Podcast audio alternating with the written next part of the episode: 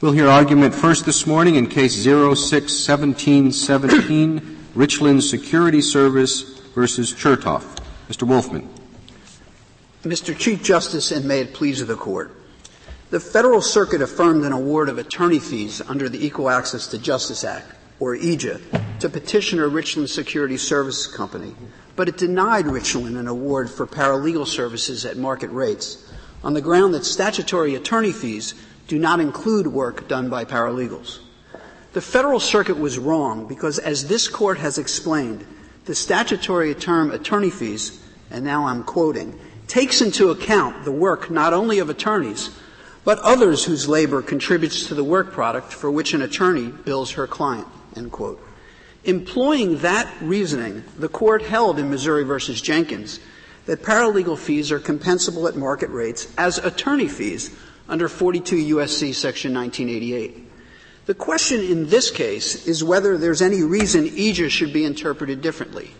The answer is no, and indeed the only potentially relevant difference between the two statutes, that EAJA requires fees to be awarded at prevailing market rates, and Section 1988 requires only that fees be reasonable, provides stronger support for market-based recovery of paralegal fees under EAJA than it would under Section 1988. Mr. Wolfman, what about the cap that's not present in 1988 and is present in EAJA? Well, Justice Ginsburg, that really is, when we get down to it, what the government's argument boils down to. And I think the cap is irrelevant for two reasons, both of which are important. First, and let me first state the argument, and then I'll give you the answers. The argument that the government posits is taking the lead from the Federal Circuit is that paralegal services can't be compensable at market rates under EAJA because then paralegal services would be fully or largely compensable, while lawyers' fees, to the extent that they exceed the cap, would not be. And again, there are two answers to that. First, the argument incorrectly looks at EAJA from today's perspective, when lawyers' rates generally exceed the fee cap. Excuse me, the paralegals' rates would also be subject to the cap. Absolutely. It couldn't go above the cap. There's no question about that because, Your Honor, they are attorney's fees. That's our submission. But the problem with looking at it from the current vantage point, which is what the Federal Circuit essentially did, is that at the time EAJA was enacted, most lawyers — I just asked you on the last point, does the government agree that the paralegals' fees are subject to the cap? Well, the government would certainly agree that if they're attorney's fees, they are subject to the cap. They're not willing to pay above the cap for any fee. Indeed, would insist. Yes, indeed, Your Honor. But anyway — But they do not agree with the bottom line, that they are subject to the cap.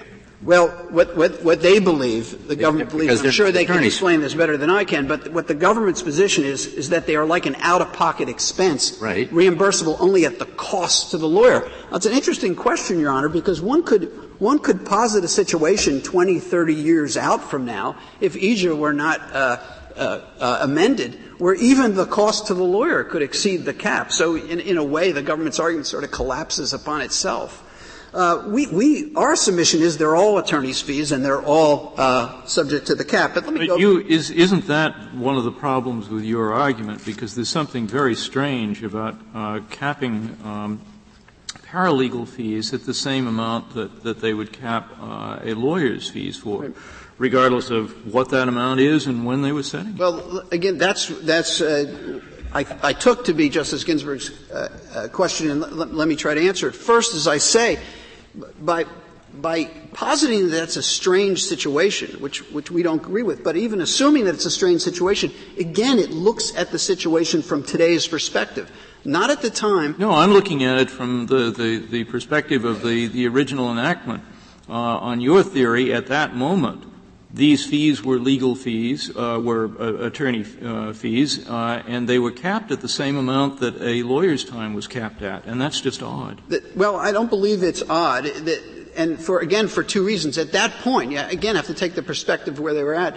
The lawyers' fees and paralegal fees were really capped at the same point, but all those fees were arrayed, by and large, under the cap, so that there would be paralegal fees at a relatively low rate, junior associates at a modest rate, and the senior partners closer to the cap. Agent fees, by and large. I mean, the problem exists whether or not you make paralegal fees attorney's fees, because agent fees are also subject to the same cap. That is true. And agents were paid a good deal less than that. That is true. That is another argument that could be made. Agents who are individuals that are qualified by an administrative agency to, in essence, to practice law without the supervision of a lawyer, they are also allowed fees under the administrative part of EAJA, but not under Section 2412, which is the court part of EAJA. You began, and it's not just because of my notepad, but because I'm interested, you told Justice Ginsburg there are two reasons why the government's cap is wrong, and I'm not even sure you finished the first. What were the two reasons? I would love that opportunity, Your Honor. The first, again, is, and let me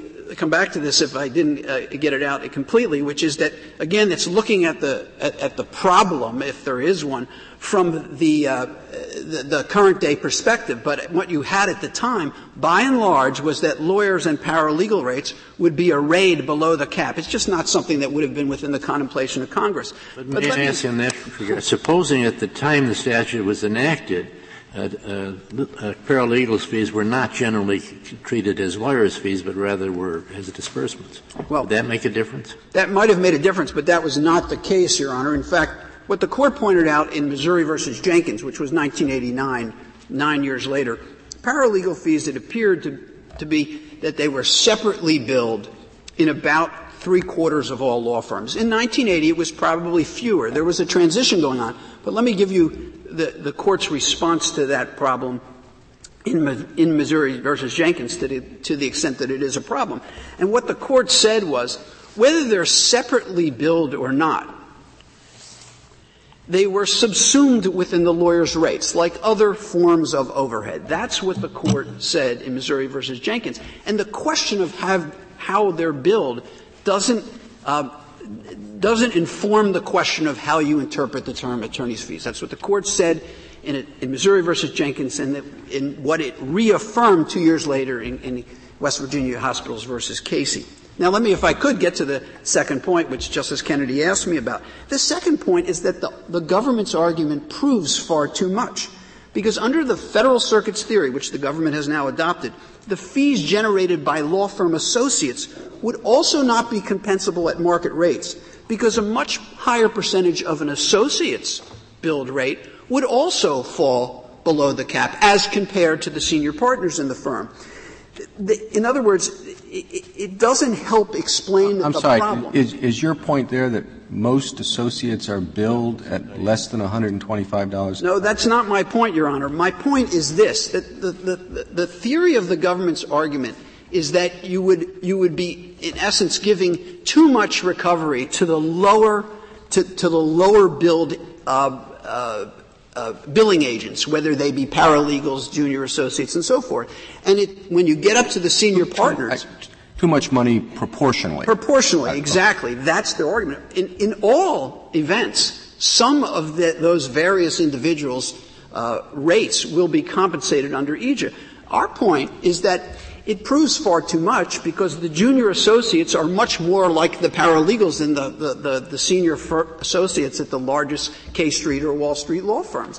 And my only point, my only submission point in that regard, is that it shows that the government's argument proves too much, because it illustrates that the government's concern and the Federal Circuit's concern, the anomaly that they've pointed out, has nothing to do with the statutory term attorney fees and nothing to do with paralegals per se.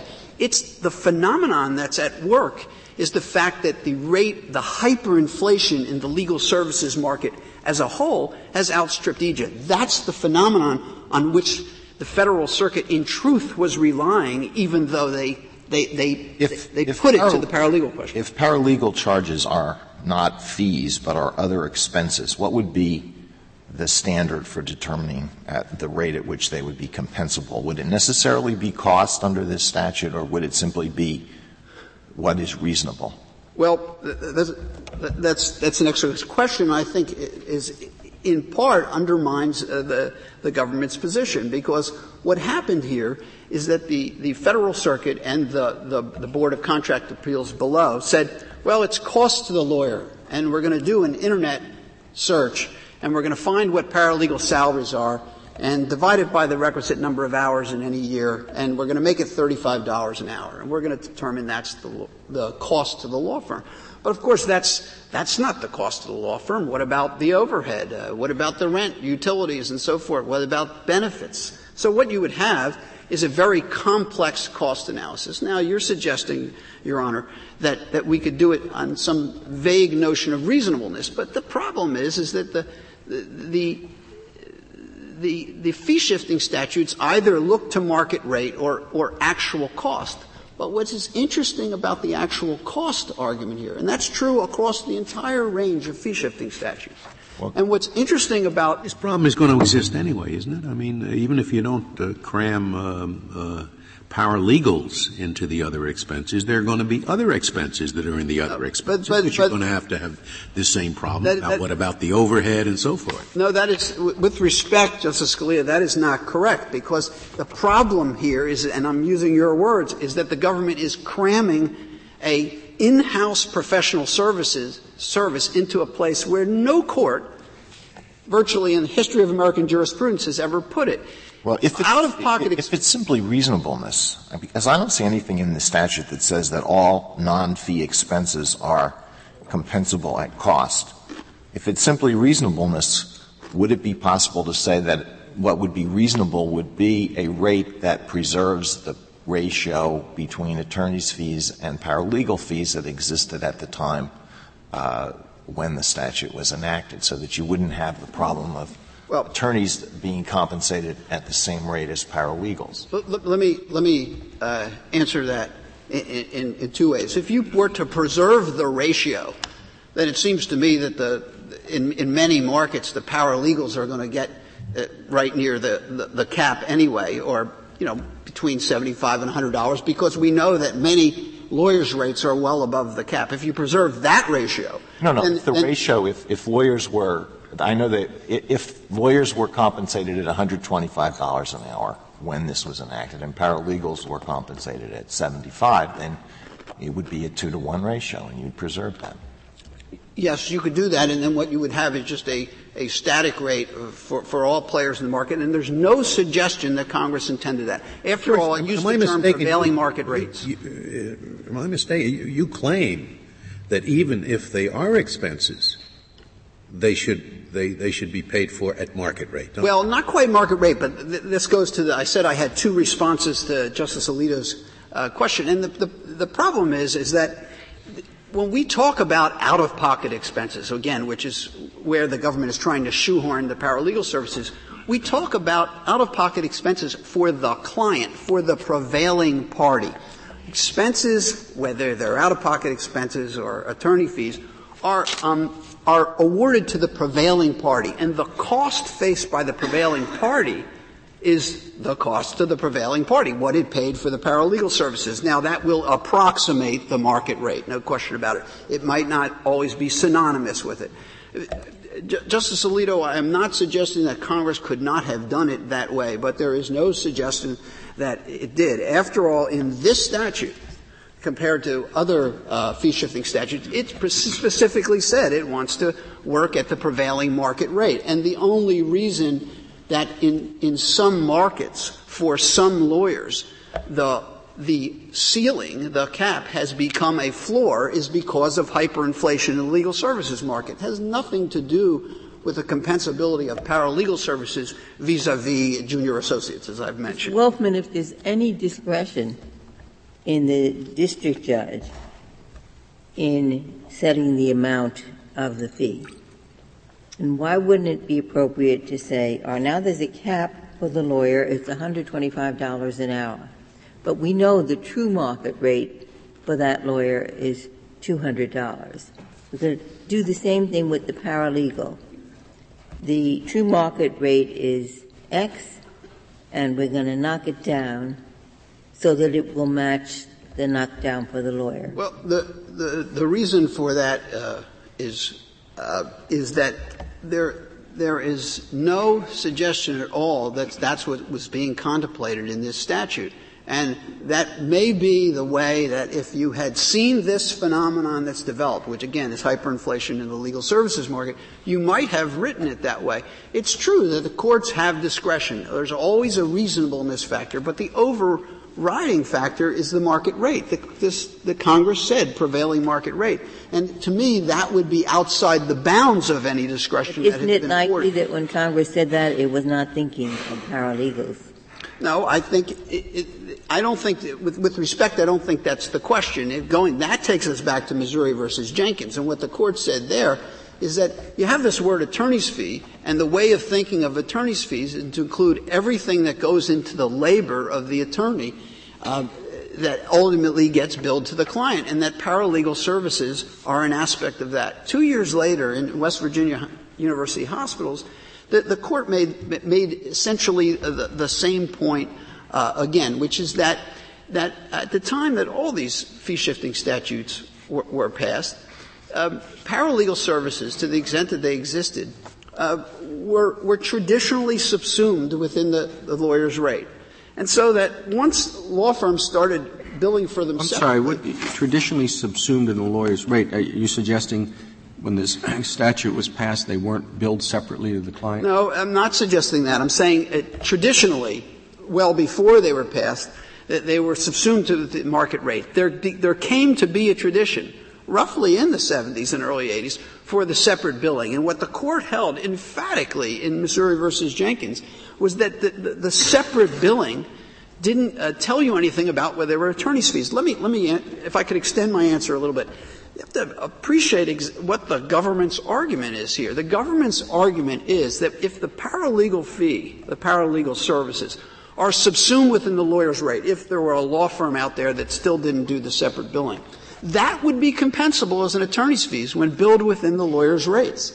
But if they're billed separately under EAJA, the government's position is they're not compensable at market rates. Of course, that's no loss to the government because when you put it into the lawyer's rate, you hit the ceiling for the lawyer's rate that much sooner. Right? That is true, but that was not true in 1980, and that's the point we're making here. And it's true that may not be in this day and age. Sorry, why wasn't it true in 1980? You simply mean in 1980 the two together wouldn't have gotten as high as the cap? Absolutely. If you in most markets.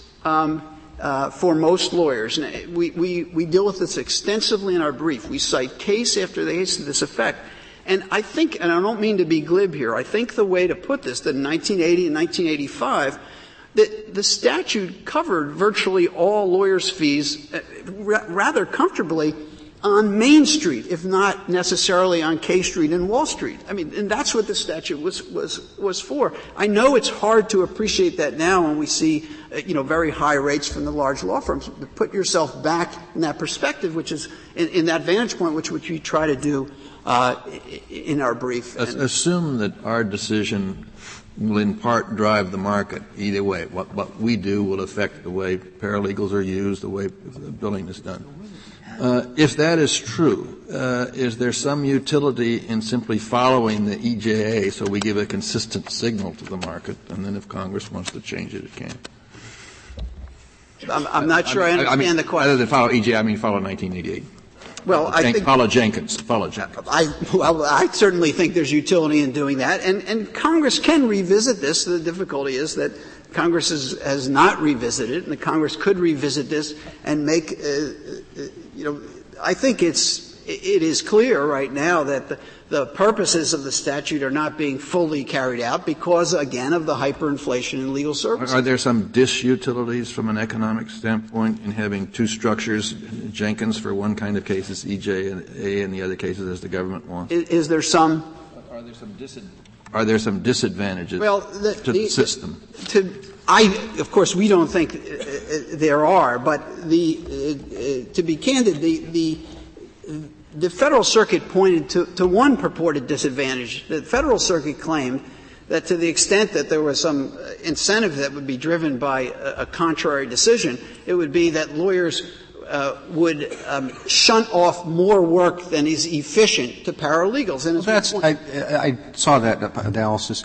This Act only applies when the government's position is not substantially justified. People are not going to structure their billing arrangements assuming the government's position is not even going to be substantial. I certainly agree that it is unlikely, but as we point, very unlikely, I agree with that, Mr. Chief Justice, but there is another point that I would make that we cover quite extensively in our brief, which is that I think you have to step back and think about that for a second, what the Federal Circuit did. The notion that lawyers are going to shunt off work to paralegals that they wouldn't otherwise have,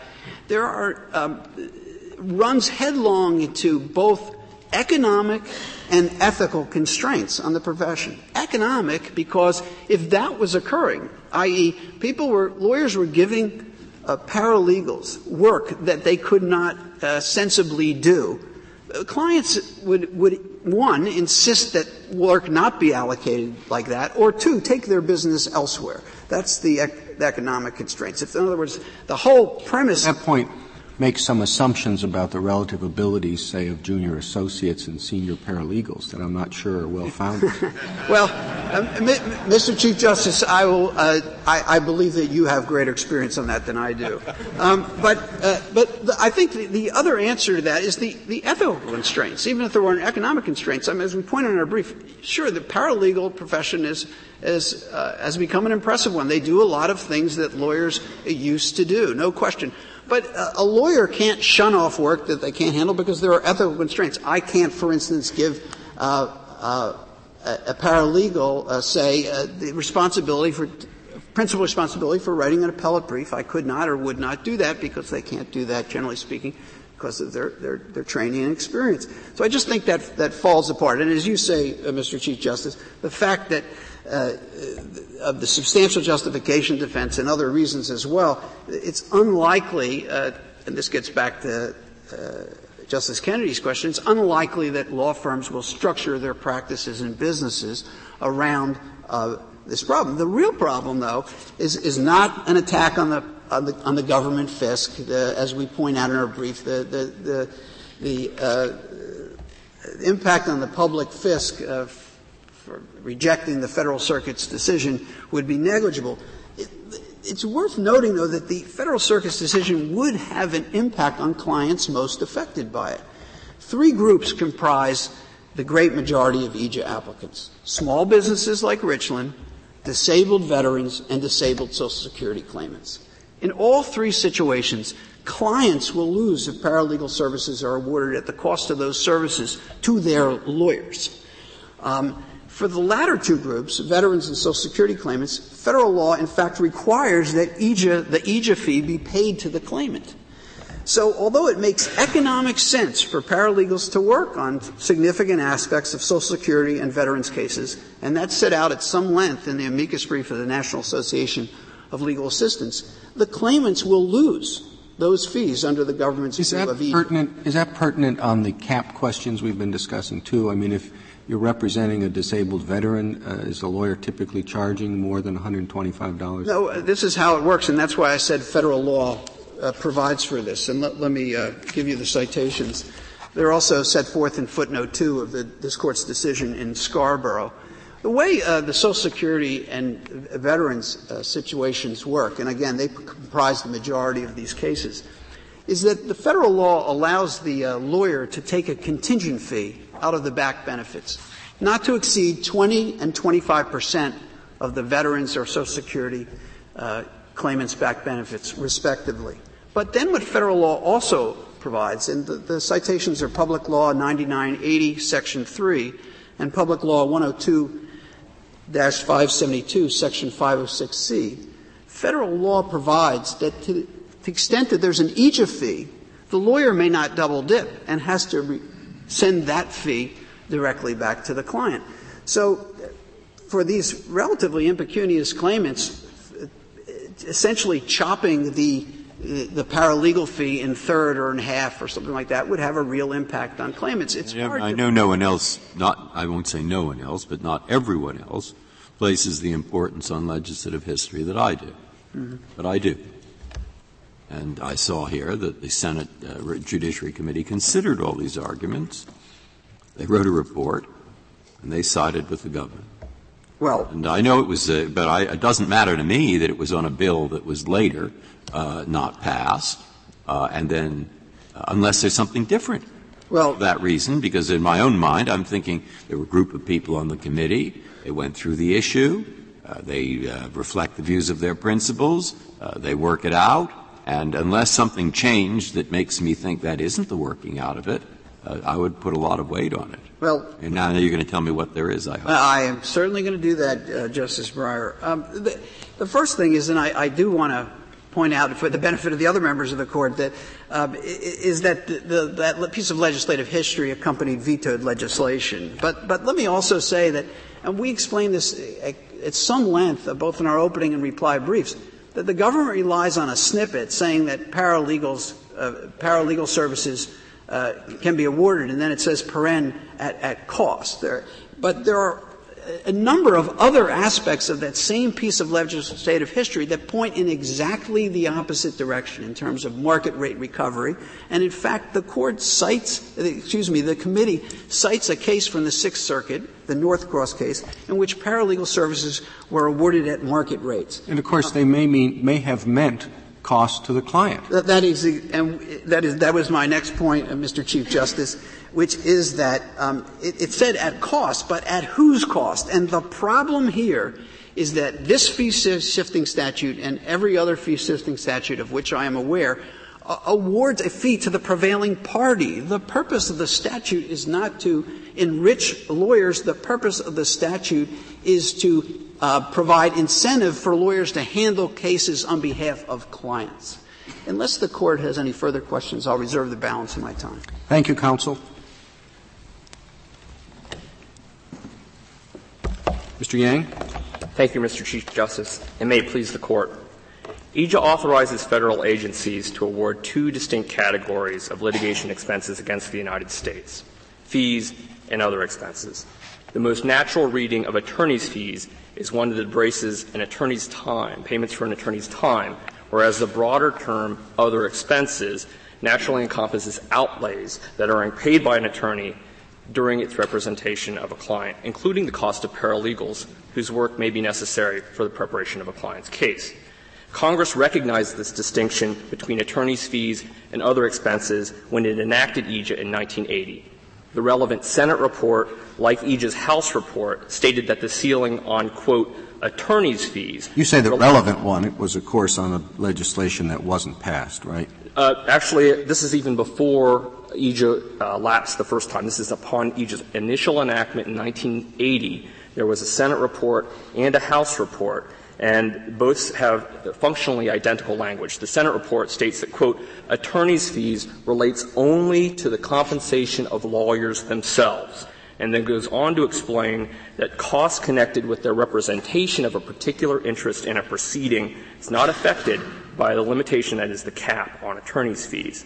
When Congress then reenacted EAJA after its repeal, Congress again made clear, and this is the report that, Mr. Chief Justice, you were referring to, made clear that the other expenses of EAJA fees includes an attorney's out-of-pocket expenses, and that those out-of-pocket expenses were illustrated by the specific example of paralegal time being reimbursed at cost. Well, what is cost? One could say, I'm going to look at the Internet and come up with $35 an hour. Or you could say, in the case of a paralegal, there's a part of the overhead, there's the fringe benefits. So just giving the hourly rate is deceptive of what the actual cost is to the law firm, because the law firm has to add on to determine what, in fact, it's paying for the paralegal, the fringe benefits, and part of the overhead. Justice Ginsburg, the government agrees that more than simply salary would be reimbursable as cost. And I think the appropriate way to calculate costs in the context of paralegals would be would parallel how the government calculates its cost for attorneys when the government seeks attorneys' fees. And what the government does is it uses salary as a baseline and then adds, for the government, it's 29% of salary for other benefits. Well, but it might be quite different for a private practitioner. Your benefits for health care are probably cost you a lot less than private practice. And doesn't that make the paralegal fees quite different from the other items of expenses that are listed? You know, expert witnesses, you get a bill. That's how much it costs the lawyer. Studies, analysis, engineering report. You don't have to figure overhead benefits with respect to any of those. All of a sudden you throw in another item, paralegal costs. You put those under costs, and now you've got to go through this elaborate calculation that is going to be not worth it, almost, for a typical firm representing a small client. Mr. Chief Justice, I'm not sure that I agree with some of the premises that you had. First, with respect to the analysis and reports and such, those are not always things that are done outside a law firm. The statutory text, in fact, allows the reimbursement of costs for any study, analysis, report, test, or project, and it's not limited to things that are done outside of a firm. It may often most firms, an engineering report would be outside the — Perhaps an engineering report, except for maybe some intellectual property. No, but it seems to me the question's a valid one. You're running away from the question, well, I'll let you answer it. It suggests this further inquiry. Suppose that a solo practitioner knows that a paralegal in another firm is very good at this, and he asks the other lawyer, may I use your paralegal, and he just sends that lawyer the bill. How would that be billed under your view? Well, there's now two questions in the air. They both apply to outside experts. Well, when a paralegal is outsourced, which is your question, there's two potential situations. One may be that the paralegal is less expensive. And if that were the case, you would think that firms would normally outsource their paralegals if it's less expensive to obtain them from the outside than the inside. Well, but that wasn't Justice Kennedy's question. His was the outsourced paralegal is better at the particular task. Well, if the outsourced paralegal is better, it may be that the actual cost to the firm is the cost that the firm pays for that paralegal to the third party, Your Honor. Well, in that case, it would bill the paralegal the same way it would bill, I take it, the expense of, let's say, having water tested in a pollution case. It would, I take it, it would bill the client dollar for dollar what it had to pay. In fact, that's right, and not add profit onto that paralegal. They don't add a profit, and they don't add a profit onto travel expenses and things like that. Right. And so that if that is so, in each case, cost means cost to the client. And you're coming up with a new category of expense, which is cost to someone else. And why should there be a subcategory of expense in which cost does not mean cost to the client, when every other category of expense does mean cost to the client? Justice Souter, every other category does not mean cost to the client. In fact, EAJA specifically provides for fees, that the fees are based on the prevailing market rates for similar services. Because there's a separate provision for fees. That's correct, Your Honor. But in that context, a client needs not incur any legal fees, have any obligation to pay any fees, and courts routinely award EAJA fees when there's been no cost paid by the client in fees. And similarly, even if the client has no obligation ultimately to pay the cost in those circumstances where, for instance, a firm is providing pro bono services or a legal services organization is providing pro bono services to a client, the client does not have to incur or pay the cost. The question is whether those costs have been ultimately incurred, and it's been incurred at the rate that the firm has incurred the cost on behalf of the client. May I ask this question? Maybe this is just the same question Justice Kennedy asked, but I want to be sure of your answer. Suppose you had an independent firm of paralegals. I don't know whether the market contains them, but it surely could. A firm that they're all paralegals, and they then bill the law firm at their own hourly rate, and then the law firm in turn bills the client. In that situation, would the market rate of the independent firm of paralegals govern? It would be the rate that is ultimately paid. If you're outsourcing the paralegals, it would be the rate paid by the firm for those paralegals. Now, it may also be, for instance — do I understand the government's position that the result is different if a firm uses its own paralegals as opposed to outsourcing? The result is not different, Your Honor. The result is the same in the sense that the firm's cost. No, but under my example, they would be paying the market rate for paralegals, and I think you say that they could be reimbursed for that. It wouldn't necessarily be the market rate. It would be what they're paying, which may well reflect the market rate. Well, they're in the market to make business. I presume the paralegals would charge the going rate. Assume they also charge the market rate. It may be, but if it's the market rate, there would presumably be no incentive for a firm to outsource its paralegals. But again, you're not answering the hypothetical. Let's assume two cases. Case A, you hire an outside paralegal at $85 an hour. He's outside, he's independent. He's just like the expert engineer in the Chief Justice question, $85 an hour. Case two, it's your own paralegal. The prevailing rate for which you charge general clients is $85 an hour. Why should there be a difference? There should be a difference, Your Honor, because with respect to outsourced firms, there is no concern that a firm is going to add — well, if the firm is only going to bill at its cost, the firm is not going to add additional profit to the outsourced paralegal. So if, for instance, the firm paid $85, under our view, the firm could not turn around and charge $95 to the client.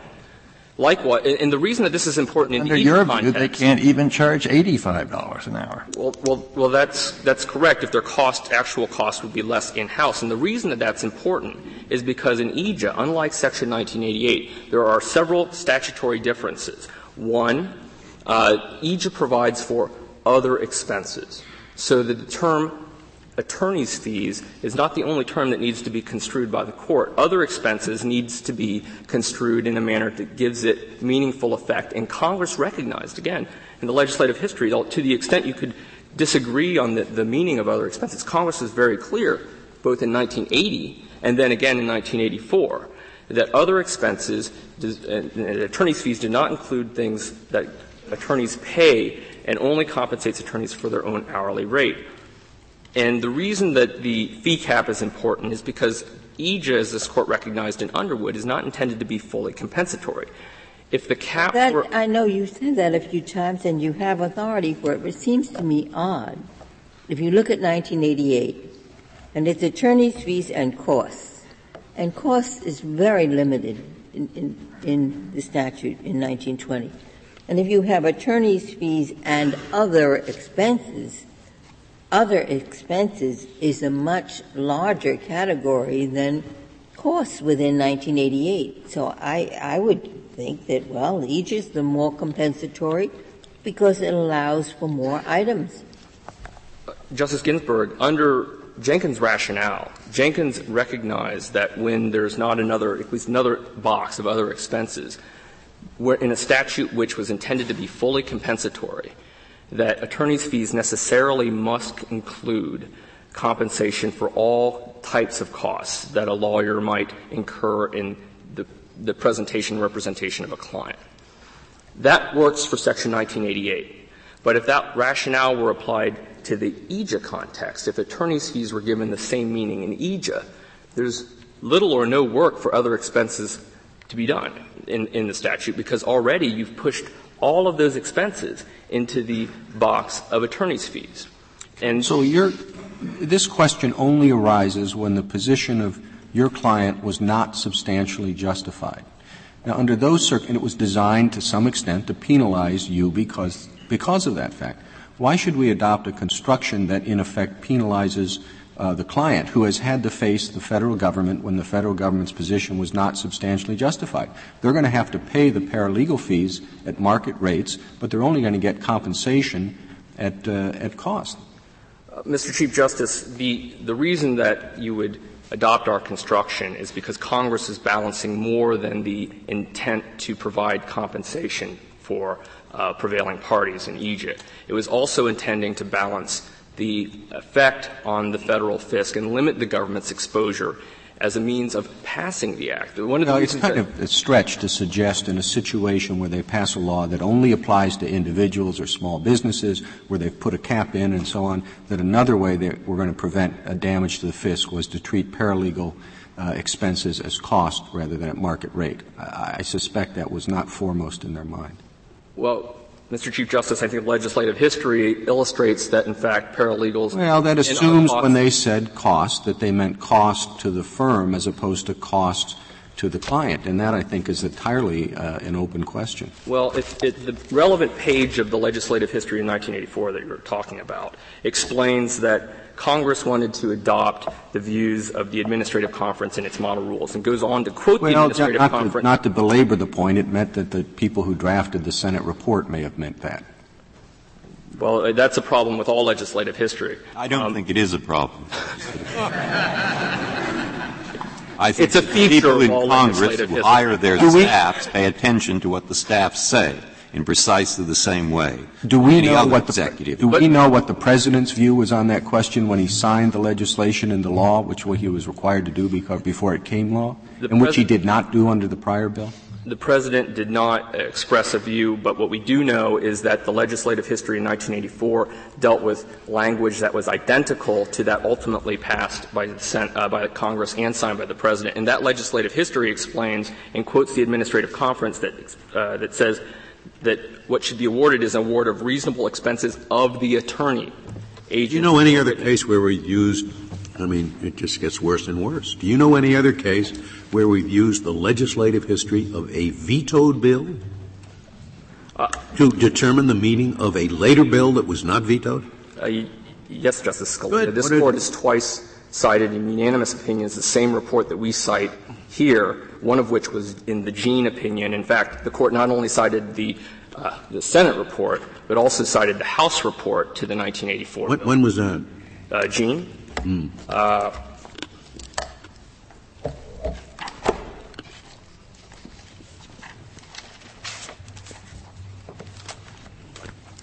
Pardon my. No, don't. My, never mind. Don't take. Don't. Well, I mean, that wouldn't be surprising. Jean was 1990.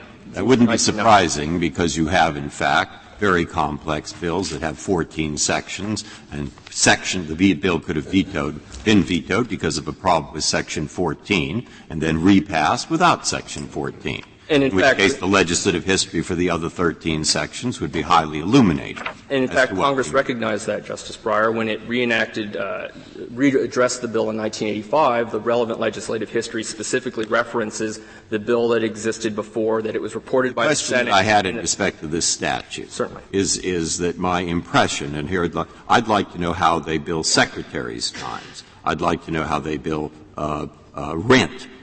And my thought is, and I want to be either verified or told I'm wrong and explain it, that when you have no cap, the lawyer and the client want to shove everything possible into the rubric attorney's fees, including the kitchen sink if the plumber is there in the kitchen of the law firm.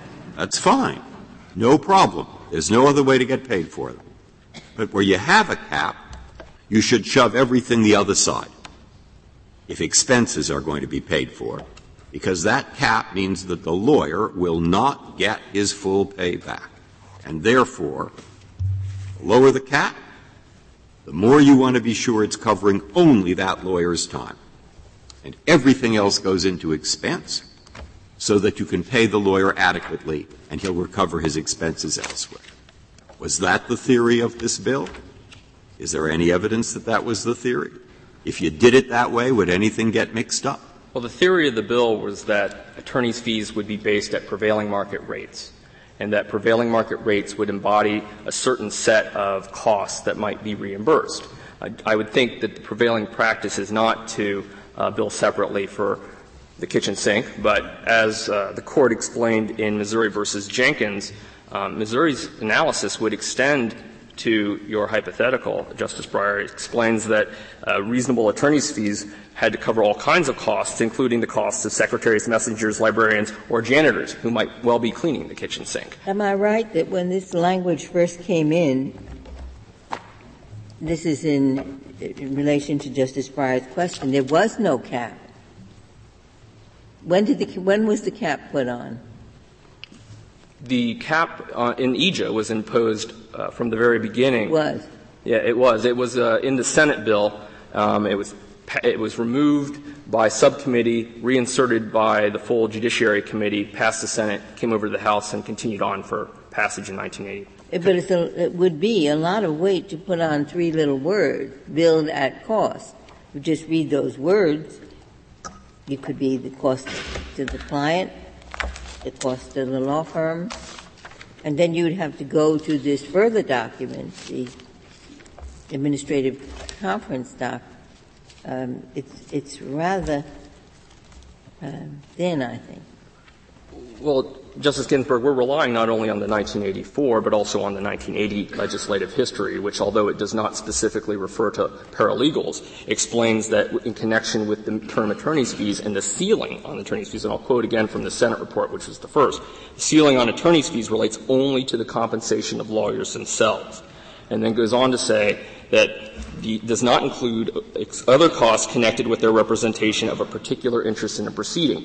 And when Congress did that, it specifically recognized that it was taking a different approach than that taken in other fee-shifting statutes. The very next sentence explains that the committee notes that this section is not intended to limit or affect the computation of reasonable attorney's fees under any other provision of law, and gave as an example the Civil Rights Act. That is Section 1988. So Congress knew from the very beginning that its treatment of attorney's fees as being limited only to attorneys and the larger, more capacious category of other expenses is capturing all other costs that an attorney might incur in the representation of a client was one that was both different from other statutes and one that was intended by Congress. And it's reflected not only by the legislative history, but again by the fee caps. The fee caps, I believe you started here, were specifically designed and set by reference to attorneys' rates, the exceptions to the fee caps, again, specifically reference attorneys. There's an exception that you can exceed the fee cap when there's a limited availability of the attorneys qualified for the proceedings involved. And it would be anomalous in that context where Congress has paid particular attention to the billing rates of attorneys, set the cap based on attorneys' rates, with no reference to paralegals, to assume that Congress intended. May I go back to the point, because I think you were cut off before you went into the full legislative history. I'm still concerned about the argument that even if they're not fees, but rather costs, that the costs should be those that are billed to the client. And you think there's some conclusive answer in the legislative history that that's not the case. Well, the legislative history, when you, again, if you look to what Congress was talking about, both the Administrative Conference rules and the quotation of the Administrative Conference. Which took place when? This was the 1984. Well, at that time, were they billing paralegals' fees at cost to the client? In fact, Your Honor, there was a dispute. The legislative history speaks to the controversy that evolved regarding whether other expenses of the term would include more than what was specifically enumerated in the statute. And what we cite to in our brief is a footnote at page 28, footnote 12. There was a dispute. Several courts had concluded that paralegals were reimbursed at cost. In fact, the Northcross decision, which the committee report specifically references, concluded that it was cost to the attorney, as this court recognized in Jenkins. Footnote 7 of Jenkins discusses the Northcross decision and explains that Northcross awarded out-of-pocket expenses for attorney's fees at the cost to the attorney. And so when you take that controversy, which had evolved regarding how you compensate these other expenses, and specifically paralegal expenses, along with Congress's statement that it intended to compensate out-of-pocket expenses incurred with connection to a case, the model rules, and Northcross, when you combine that with the statement that paralegals are to be compensated at cost, it seems clear to us that Congress is intending that, in contrast to attorney's fees, which have a profit element embedded in them, and a profit element capped by the fee cap that Congress imposed in 1980, that when read together, it seems fairly clear to us that Congress intended. Yes, but every expense that's reimbursed at cost has a profit element for whoever performed the service. But when it's within the control of the firm, there's a particular danger that the firm can inflate its own costs, whereas when it's going out to the market, of course, it's not going to control the profits. No, well, but maybe this is the same question Justice Breyer asked, but I didn't grasp the answer. Under your system, it would make sense for lawyers to charge separately for photocopy services, telephone services, so on, because then they're not going to be subject to the attorney fee cap. And they may think, look, the difference between cost and market rate is relatively small. The difference between our hourly rate and $125 is large. You're asking about the incentives that firms might have. Well, I'm just saying if we adopt your position, isn't it going to be, I guess, worse for your client because firms will, as I've been told firms sometimes do, charge separately for things at a higher rate than their cost. They'll charge a higher rate for photocopy services because they try to factor into it overhead and things like that than and cost. And perhaps profit. We don't believe that's actually going to change any practices because ultimately, when you're looking at what costs are reimbursable under EAJA, it has to be costs that are not traditionally already paid for in the attorney's fees. So you have to look not to the practice of the specific firm that's at issue. You have to look at the prevailing practice. I would say that it's now traditional for firms to charge, say, more for their photocopy services than it costs them. Well, if that's the case under our reading, of course, we would say that is not a type of expense that was contemplated by EAJA because Congress already provided for profits that attorneys get from representing a party but within the attorney fee and capped that. The whole idea of a cap is to limit the reimbursement that a firm might get from EAJA below what the prevailing market rates for the services would be. If the prevailing market rates were below the cap never comes into play. The only reason for that cap is to limit compensation below market rates. And it would be anomalous to allow — the cap doesn't apply to expenses, does it? I didn't catch — the cap does not apply to reimbursement of expenses at cost. Precisely, because in our view, expenses are at cost, and it is not — you don't have the same danger of having firms embedding profit within their own rate. It seems to me just the opposite, as the Chief Justice suggests. It seems to me you're creating an incentive for the firms to charge as much as they can, I mean, under market rates, for everything other than the time of the time of the lawyer himself. But again, and under our view, if a firm were to charge, say, 50 cents for a photocopy, and it only cost 10 or 15 cents for that photocopy, under our view, the firm would only be reimbursed for the 15 cents. There's not an incentive to bill the client for anything more because under the cost could reasonably interpret to include overhead. It's not just the paper and the copying time. Overhead, we don't believe, is fairly attributable to a particular case. And, in fact, Congress was specific about this particular point on overhead in the legislative history. Well, I think you missed my point. It was even if you're right, 50 cents, and they only can charge 15 cents, they have an incentive to separately charge for photocopying because they get the 15 cents, and otherwise if they're going to lose it over the cap if you say, no, that's part of the attorney's fees. I guess you're right to some extent. There would be an incentive to shift out costs, even though it would be less of an incentive than shifting out costs plus profit. But the reason that we think that that's a bit different is because, again, Congress intended for the profit-making part of an attorney's compensation to come out of the attorney's fees and then are capped. And there's very little incentive to shift out fees unless the market itself is already doing that. And if the market itself is already billing for photocopies, then that's what you're going to get. Even if you didn't separately charge for photocopies as part of your rate, you could bill under EAJA. The market is providing for photocopies being billed separately. You could simply submit a request for photocopies. Can I ask you, when you have you could submit it in a letter. I've looked in your brief. I can't find this Jean case that you mentioned on use of vetoed. I have a certain morbid interest in it. It's at 496 U.S. 154, and I believe it's cited. It's Commissioner INS versus Jean, and I apologize if it's not there, but I thought it was. Yeah, no, it's all right. It's there. All right.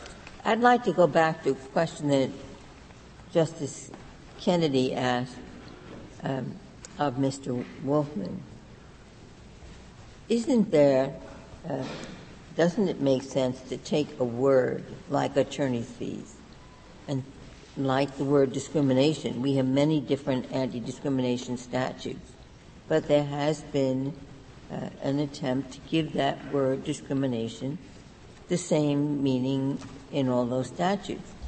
And here, the term attorney's fees, if it means that includes paralegal in 1988, why not say every time attorney's fees comes up, that's what it's going to mean? As a general rule, in fee-shifting statutes that are like Section 1988, that is, in fact, the rule.